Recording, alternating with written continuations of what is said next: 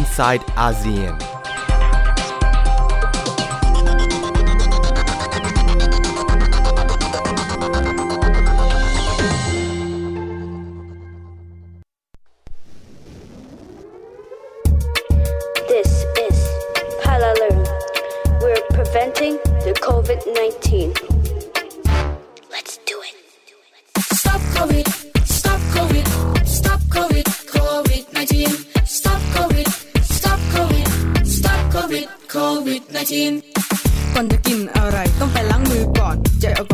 10%อย่าไปใช้อันที่อ่อน ใช้ช้อนกลางกลางคาลืมให้ดุไว้ก่อน อุ่นควานขึ้นทุกเมนู เชื่อมันไม่ทนความร้อน แต่ถ้ามือสกปรกก็ล้างด้วยน้ำสบู่ล้างทุกซอกทุกมุมตามซอกเล้วก็ต้องถูจับเวลาสามสิบวิแล้วไปแบบนี้เอาอยู่ ระวังน้ำกระเด็นแล้วเช็ดให้แห้งด้วยชิชู Stop COVID Stop COVID Stop COVID COVID 19 Stop COVID Stop COVID Stop COVID COVID 19เรื่องป้องกันนั้นเราทำได้ แค่เข้าใจแล้วก็ระวัง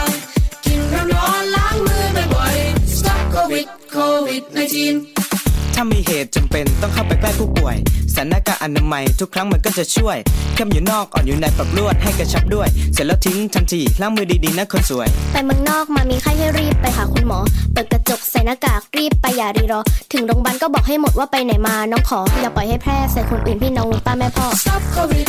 stop COVID, stop COVID, COVID 19. Stop COVID,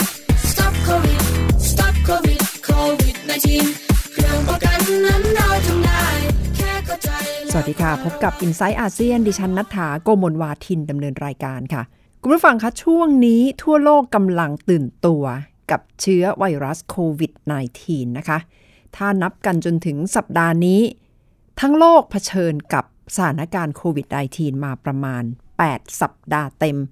จุดเริ่มต้นจากประเทศจีนนะคะ เมื่อประมาณเดือนธันวาคมปี 2562 ตามมาด้วยการปิดทั้งเมืองก็คือเมืองอู่ฮั่น อู่ฮั่นล็อกดาวน์ แล้วหลังจากนั้นก็เริ่มเห็นเชื้อที่ระบาดอย่างหนักในเอเชียค่ะ โดยเฉพาะในญี่ปุ่นเกาหลีใต้ แต่ขณะนี้ในยุโรปก็กำลังเป็นพื้นที่ที่โควิด -19 กำลังกระจายแพร่ระบาดอย่างหนัก อิตาลีนี่ได้รับการเรียกว่าเป็นเมืองหลวงแห่งโควิด -19 แห่งยุโรปไปแล้วนะคะ ซึ่งก็คงเป็นฉายาที่อิตาลีไม่ค่อยจะภาคภูมิใจเท่าไหร่ พร้อมกับจำนวนผู้เสียชีวิตที่เพิ่มขึ้นเพิ่มขึ้นเรื่อยๆค่ะ ในเอเชียก็คือเกาหลีใต้ ที่จำนวนผู้ติดเชื้อ และจำนวนผู้เสียชีวิตก็เพิ่มขึ้นอย่างน่าเป็นห่วงเช่นกัน และมีกรณีที่เกี่ยวข้องกับประเทศไทยก็คือ แรงงานไทยที่ไปทำงานผิดกฎหมายในเกาหลีใต้อยู่ที่เมืองแทกู และคยองซังเหนือ และต้องการจะเดินทางกลับมาประเทศไทย ในเอเชียแปซิฟิกเนี่ยอิหร่านก็คือประเทศที่กำลังน่าเป็นห่วงอย่างมากนะคะ กับจำนวนผู้ติดเชื้อที่กำลังสูงขึ้น และคาดการณ์กันว่าจำนวนผู้เสียชีวิตจริง ๆ ก็อาจจะสูงกว่าที่ได้เปิดเผยออกมา ในอาเซียน เอเชียตะวันออกเฉียงใต้ ติดกันแทบจะทุกประเทศแล้วค่ะ โดยเฉพาะไทย สิงคโปร์อินโดนีเซีย มาเลเซีย มีรายงานว่ามีคนติดเชื้อโควิด -19 โควิด -19 แล้วนะคะ ที่ไทยเองก็เพิ่งจะมีรายงานคนเสียชีวิตไปหนึ่งคนเมื่อสัปดาห์ที่แล้ว ที่สิงคโปร์กำลังพยายามทำงานกันอย่างเต็มที่ รัฐมนตรีว่าการกระทรวงสาธารณสุขของสิงคโปร์ออกมาบอก ให้ประชาชนในประเทศเนี่ยทำใจ เพราะว่าไม่ช้าไม่นาน จะต้องมีรายงานคนเสียชีวิตเพราะโควิด -19 ในประเทศสิงคโปร์อย่างแน่นอน เพราะว่าขณะนี้เจ้าหน้าที่ทางการแพทย์กำลังพยายามทำงานแข่งกับเวลาอย่างเต็มที่ แต่ก็มีคนจำนวนมากที่ทำการรักษาอยู่ในห้อง ICU และดูแล้วสภาพอาการก็หนักพอสมควรนะคะ เป็นการออกมาเตือนประชาชนอย่างต่อเนื่อง สิงคโปร์นี่ได้รับการชื่นชมยอมรับอย่างมาก ว่ามีมาตรการที่ชัดเจน เส้นทางในการติดตามคนที่อาจจะเกี่ยวข้องกับคนที่ติดเชื้อ เรียกกันเป็นลำดับเรียกกันเป็นหมายเลขนะคะ และสามารถมีเส้นทางติดตามกันอย่างชัดเจนค่ะ ไทยเองก็อาจจะมีข้อสงสัยมีคำถามกันอย่างมากมาย เรื่องการบริหารจัดการ เรื่องหน้ากากอนามัย การดูแลตัวเอง และมาตรการกักตัว โดยเฉพาะที่เกี่ยวข้องกับคนที่ไปยังพื้นที่เสี่ยงใน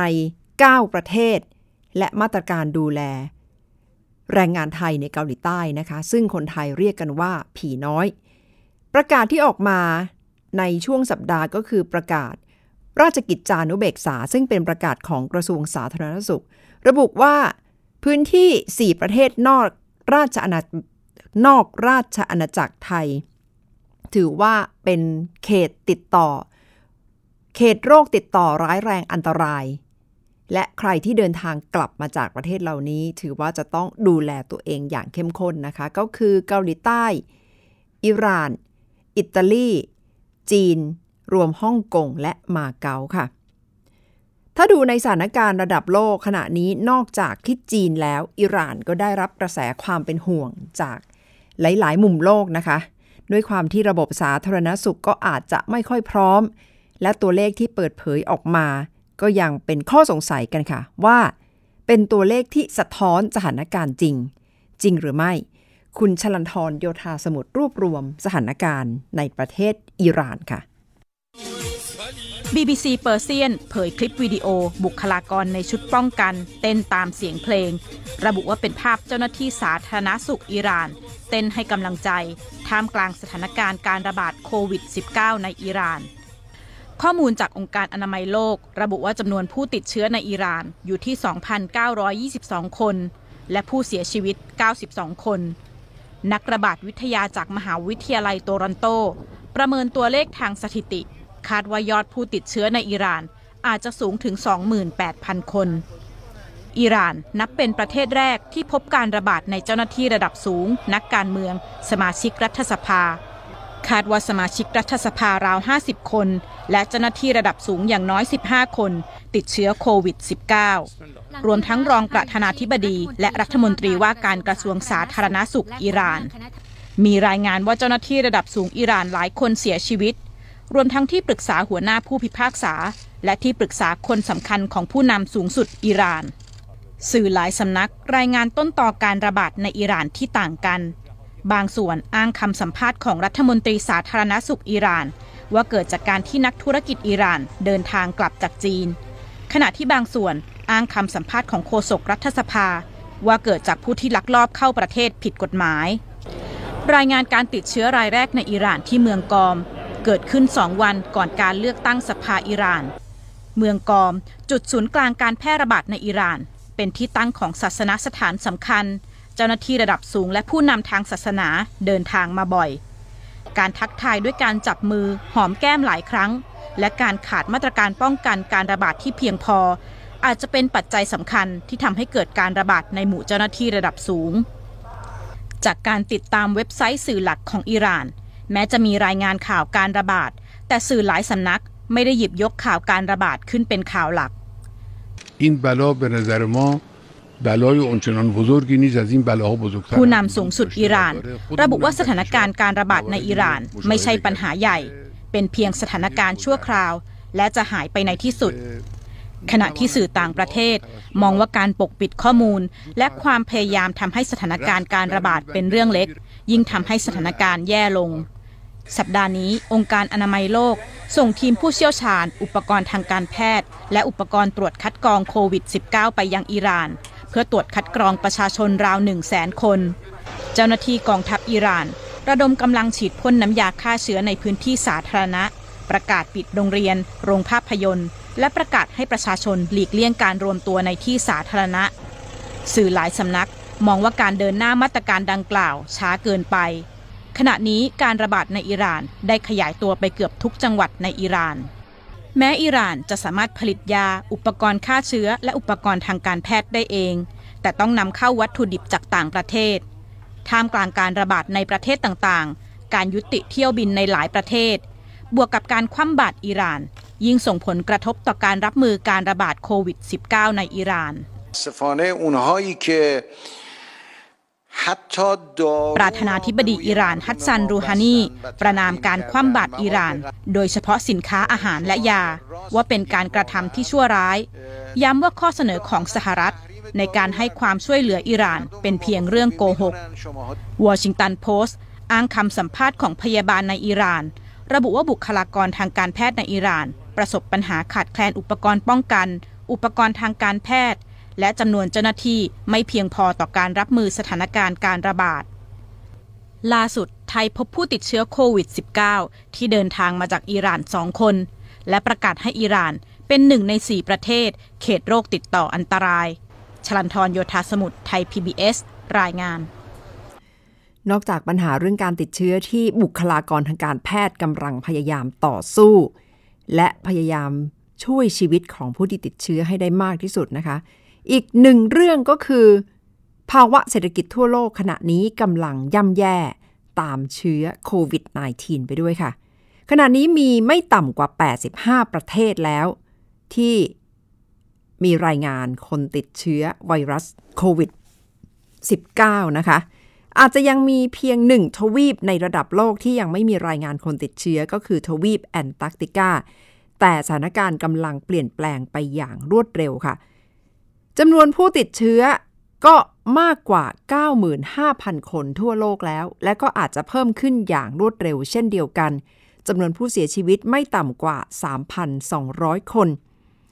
สามประเทศที่กำลังถูกจับตามองอย่างมากก็คืออิหร่าน เกาหลีใต้ และอิตาลีนะคะกำลังถูกประเมินว่าเป็นประเทศที่ส่งออกไวรัสโควิด -19 ขณะที่ประเทศจีนก็ยังมี ความท้าทายอย่างมากในฐานะที่เป็นประเทศที่เป็นต้นกำเนิดของไวรัสโควิด -19 อเมริกาเริ่มมีรายงานผู้เสียชีวิตมากขึ้นเรื่อยๆ นะคะ พร้อมๆ กับคำถามถึงความสามารถในการตรวจสอบคนที่ติดเชื้อ แต่ละวันมีรายงานว่าสหรัฐ มีความสามารถในการตรวจสอบได้เพียง 472 คน ซึ่งต่างจากเกาหลีใต้ค่ะ ทดสอบได้วันละ 10,000 คน เพื่อที่จะดูว่ามีคนติดเชื้อจริงหรือไม่ สำหรับภาวะทางเศรษฐกิจในไทยขณะนี้จำนวนนักท่องเที่ยวได้ลดลงอย่างหวบภาพ มองไปทางไหนผู้ประกอบการก็อาจจะเงาเงาและก็ใจไม่ดีกันเท่าไหร่นะคะ เพราะว่าจำนวนนักท่องเที่ยวที่เดินทางเข้ามา ส่งผลต่อโรงแรม ร้านอาหาร ร้านขายของที่ระลึก ร้านค้าเล็กๆ น้อยๆ รายเล็ก รายย่อยกำลังเป็น โจทย์สำคัญค่ะ ที่นำมาสู่ปัญหาเศรษฐกิจที่กำลังเกิดขึ้น ทางธนาคารแห่งประเทศไทยก็ได้ออกอัตราดอกเบี้ยนโยบายนะคะ อยู่ที่ 1%ซึ่งถือว่าเป็นอัตราดอกเบี้ยที่ต่ำที่สุดเท่าที่เคยเกิดขึ้นในประเทศไทย ดิฉันได้สอบถาม ผู้ว่าการธนาคารแห่งประเทศไทย ดร วิรไทยสันติประพบถึงปัญหาที่กำลังเกิดขึ้น ผลกระทบและแนวทางการรับมือของไทยค่ะ ก็คือเรื่องของการระบาดของเชื้อไวรัสโควิด -19 นะครับอันนี้อันนี้มีผลที่ค่อนข้างรุนแรง แล้วก็ยังไม่แน่ใจว่าสถานการณ์จะจะจบลงได้เมื่อไหร่อย่างไรนะครับผลที่เกิดขึ้นเนี่ยจะจะค่อนข้างหลากหลายนะครับถ้าดูถึงอันแรกเลยอุตสาหกรรมที่ถูกกระทบมากที่สุดก็คืออุตสาหกรรมท่องเที่ยวนะฮะ แล้วก็เราเนี่ยอุตสาหกรรมท่องเที่ยวเนี่ยเป็นอุตสาหกรรมที่มีมีขนาดใหญ่เมื่อเทียบกับขนาดของเศรษฐกิจของประเทศไทย เรามีผลที่ต่อเนื่องไปหลากหลายอุตสาหกรรมนะครับไม่ใช่เพียงแค่ผู้ประกอบการอุตสาหกรรมท่องเที่ยวอย่างโรงแรม หรือสายการบินเท่านั้น แต่ยังไปสู่ในเรื่องของร้านขายของที่ระลึกนะครับร้านค้าทั่วไปที่นักท่องเที่ยวเข้ามาจับจ่ายใช้สอยนะครับธุรกิจรถรับจ้างนะครับ หรือลงไปถึงแหล่งท่องเที่ยวตามต่างจังหวัด อุตสาหกรรมท่องเที่ยวในอุตสาหกรรมที่ที่ที่มีผลกับทั้งภาคที่เป็นเราเรียกเป็นภาค formal sector แล้วก็ภาคที่เป็น informal sector ภาคเศรษฐกิจที่เป็นกึ่งทางการด้วยพ่อค้าแม่ค้าทั่วไปนะครับแล้วก็มีคนอยู่ในอุตสาหกรรมนี่ค่อนค่อนค่อนค่อนข้างมากครับคือผลกระทบนี่กำลังกระจายแล้วก็เป็นลูกโซ่เข้าไปกระทบกับหลากหลายภาคส่วนนะคะ ซึ่งน่าจะเป็นปัจจัยที่ช็อกพอสมควรนะคะ ท่านผู้ว่าเพราะว่าไม่มีใครคาดคิด ไม่ใช่เฉพาะประเทศไทยด้วยหลายประเทศทั่วโลกกำลังเผชิญกับผลกระทบจากโควิด -19 นะคะแล้วไทยจะมีภูมิคุ้มกันในในในการรองรับภาวะนี้ขนาดไหนก่อนจะไปถึงภูมิคุ้มกันเนี่ยผมอาจจะขออนุญาตสักนิดหนึ่งว่าเราเนี่ยพึ่งนักท่องเที่ยวจากจีนค่อนข้างมากด้วยนะครับแล้วก็ศูนย์กลางของการเกิดโรคในครั้งนี้ก็เกิดขึ้นในประเทศจีนนะครับและทางการจีนก็ได้มีมาตรการที่ ที่เด็ดขาดหลายเรื่องนะครับ แต่ก็จะมีผลกระทบมาสู่เรื่องอุตสาหกรรมท่องเที่ยวโดยตรง อีกอันหนึ่งที่เป็นถ้าอยู่ต่อเนื่องไปนานเนี่ยมันจะมีผลไปในห่วงโซ่อุปทานของอุตสาหกรรมการผลิตอื่นด้วยนะครับสินค้าที่เราต้องอาศัยวัตถุดิบ สินค้าขั้นกลางจากจีน เราก็ไม่สามารถที่จะสั่งสินค้าอันนั้นเข้ามาผลิตได้ ก็ทำให้กระบวนการผลิตของสินค้าอุตสาหกรรมบางอย่างในประเทศไทยเนี่ยชะลอ หรือสินค้าที่เราส่งออกไปจีน เนื่องจากเขามีการปิดเมืองเขามีการลดการทำงานนะครับ สินค้าที่ต้องไปผ่านกระบวนการ เข้าไปสู่กระบวนการผลิตของจีน สินค้าที่ต้องผ่านท่าเรือจีนนะครับผ่านกระบวนการโลจิสติกส์ของจีน อันนั้นก็จะถูกถูกถูกกระทบด้วยนั่นจะเห็นอย่างที่คุณนัฐาว่าจะมีผลที่ค่อนข้างค่อนข้างกว้างไกลนะครับ ซึ่งในภาวะแบบนี้เนี่ยก็เป็นเป็นความท้าทายใหญ่ของของทุกประเทศนะครับไม่ใช่เฉพาะกรณีของประเทศไทย ในประเทศที่อยู่ในเอเชียตะวันออก ใกล้กับจีน อยู่ในห่วงโซ่อุปทานของจีนพึ่งนักท่องเที่ยวจีนก็จะถูกกระทบ มากหน่อยนะครับ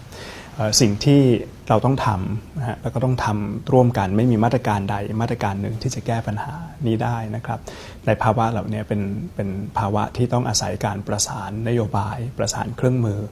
แล้วก็มีการตระหนักถึงความเร่งด่วนของการแก้ไขปัญหานะครับคณะกรรมการนโยบายการเงิน ตั้งแต่การประชุมเมื่อวันที่ 5 กุมภาพันธ์นะครับวันนั้นก็เริ่ม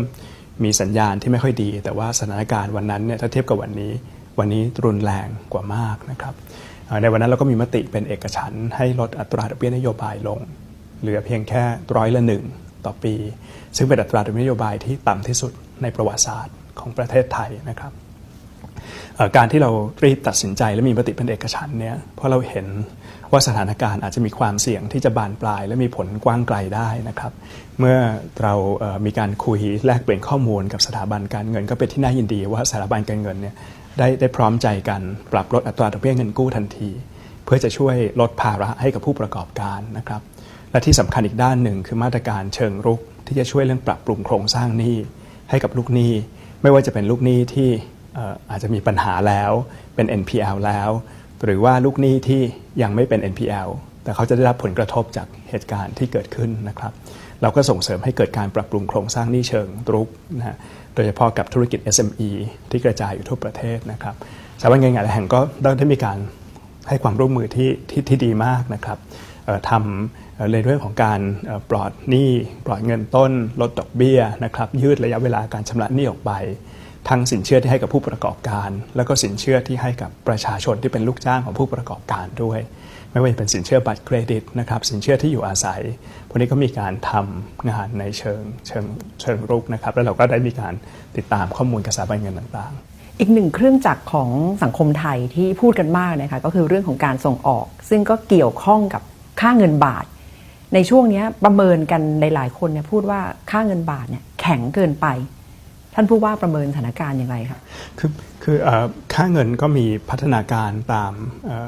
ปริมาณเงินต่างประเทศที่ไหลเข้าและไหลออกนะครับ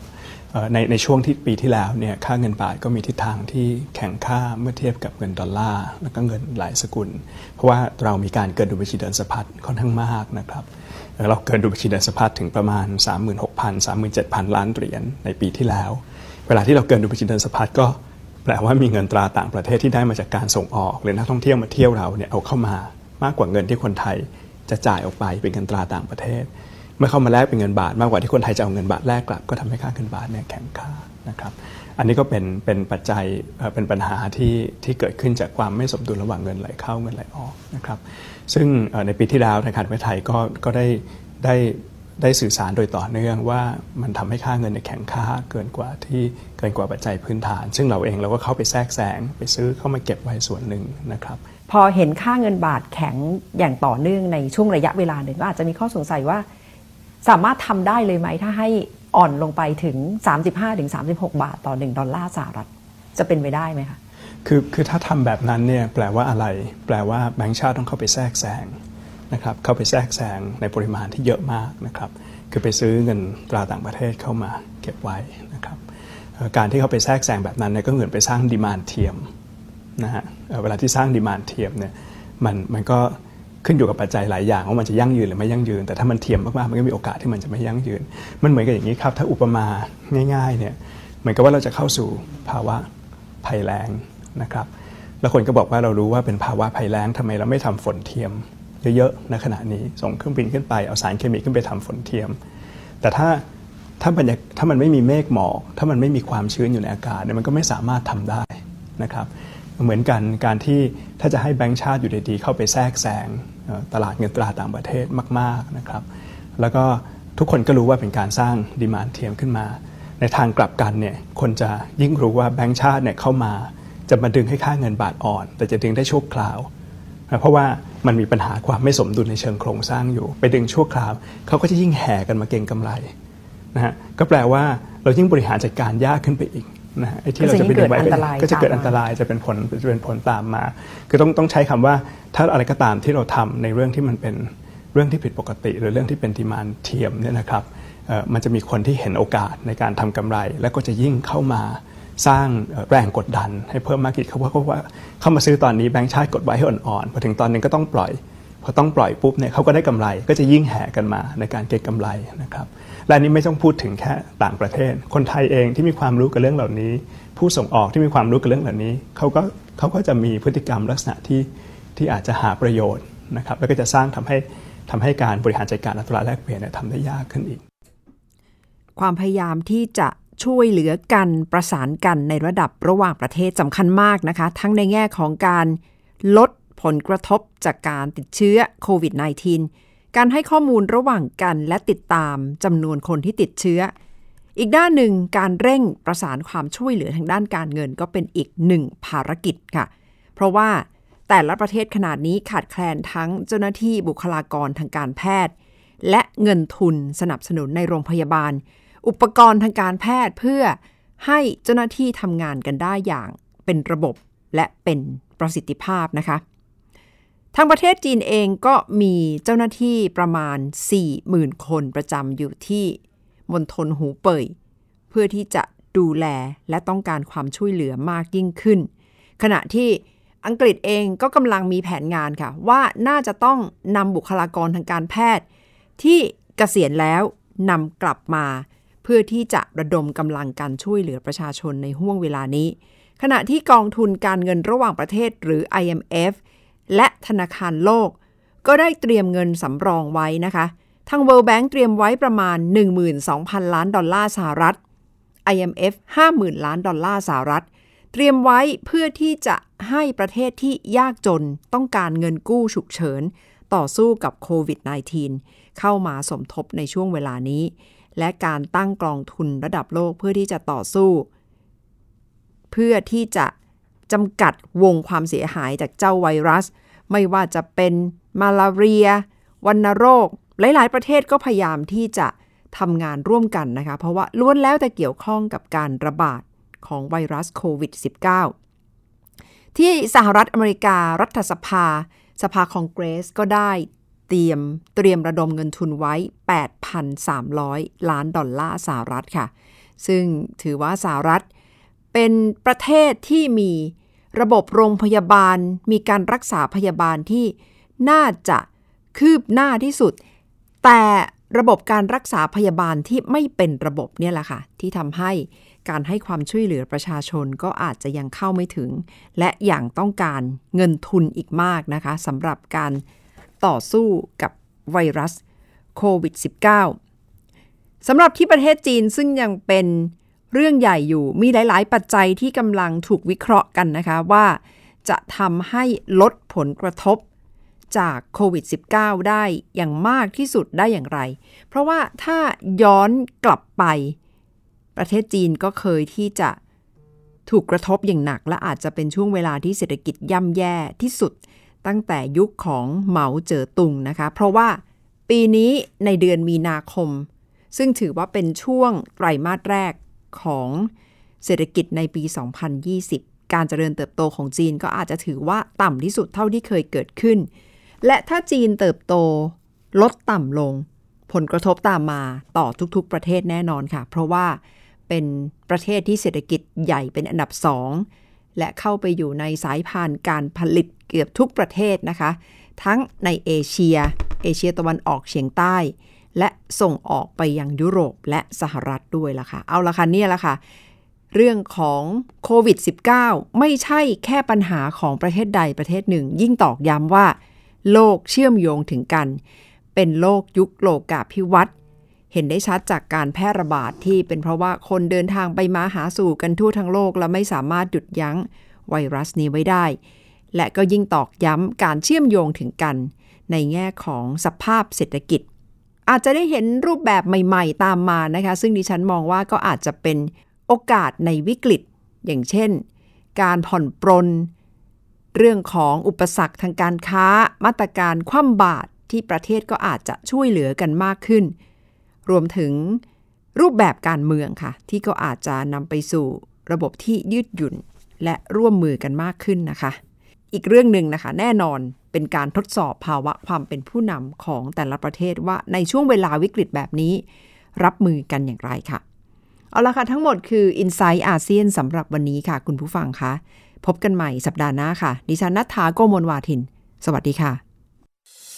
ติดตามรับฟังรายการย้อนหลังได้ที่เว็บไซต์และแอปพลิเคชันไทย PBS Radio ไทย PBS ดิจิทัล Radio